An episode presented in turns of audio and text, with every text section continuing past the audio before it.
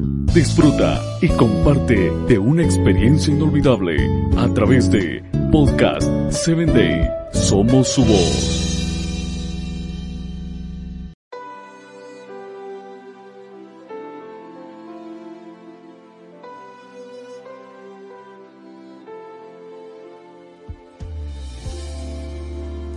Bienvenido a la palabra que restaura, un espacio creado para ti para que a través de los relatos bíblicos puedas conocer a Dios y Él obre la restauración que tu vida necesita.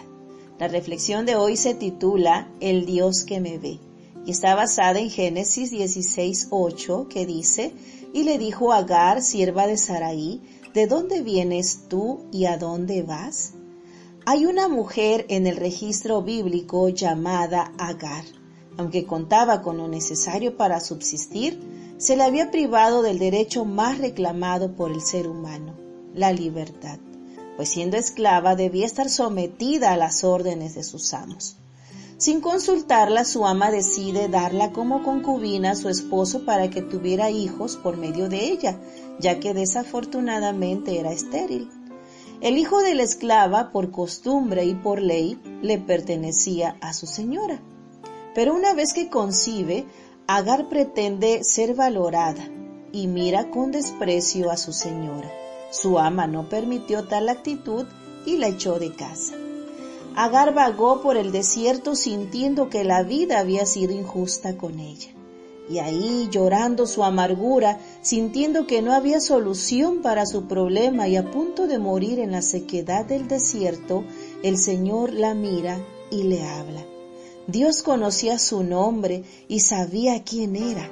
Sabía que Agar necesitaba ser apreciada como persona, que necesitaba amor y aceptación. Dios sabía que ella anhelaba sentir que tenía el control de su vida, que estaba deseosa de libertad. A pesar de andar huyendo, Dios sabe lo que el ser humano busca. Él le aseguró a Agar que su aflicción había sido vista y escuchada. Qué palabras tan confortantes, porque lo que más deseamos en los duros momentos es sentirnos escuchados. Cuando la vida está llena de amargura y por donde quiera que andemos encontramos negatividad y maldad en el ser humano, es difícil creer que Dios, el ser infinito, se digna escucharnos. El enemigo hace sentir que, que no eres indigno de ser escuchado porque eres pecador. Pero no importando ese hecho innegable, Dios se apiada de nosotros cuando clamamos, ahí en el desierto, con las esperanzas perdidas entre la arena movediza, Agar fue confortada con la promesa del Todopoderoso. Cuando a su alma a punto de expirar regresó el aliento, con plena convicción exclamó, Tú eres el Dios que me ve. Agar obedeció a la orden divina que le indicó volver a casa y ser humilde. Su vida de sumisión debía reconocer y demostrar cada día que Dios la seguía viendo y que su condición de esclava no era impedimento para recibir sus bendiciones.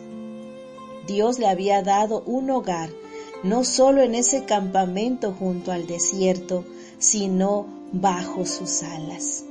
Querido amigo que me escuchas, no importa que hayas hecho en la vida, que sin darte cuenta te condujo a la difícil situación que te encuentras hoy. No sigas sufriendo solo, ni te sientas perdido, porque tú tienes un hogar junto a Cristo Jesús. Vuélvete al hogar. Lo que hayas perdido por causa de decisiones equivocadas, el Señor promete restaurar. Solo tienes que volver a Él, someterte con amor a su voluntad y no separarte nunca más. Vuélvete hoy al hogar. Junto a Cristo encontrarás lo que tu alma necesita. Te saluda tu amiga Telmi Telles y te invito a que escuches el siguiente episodio.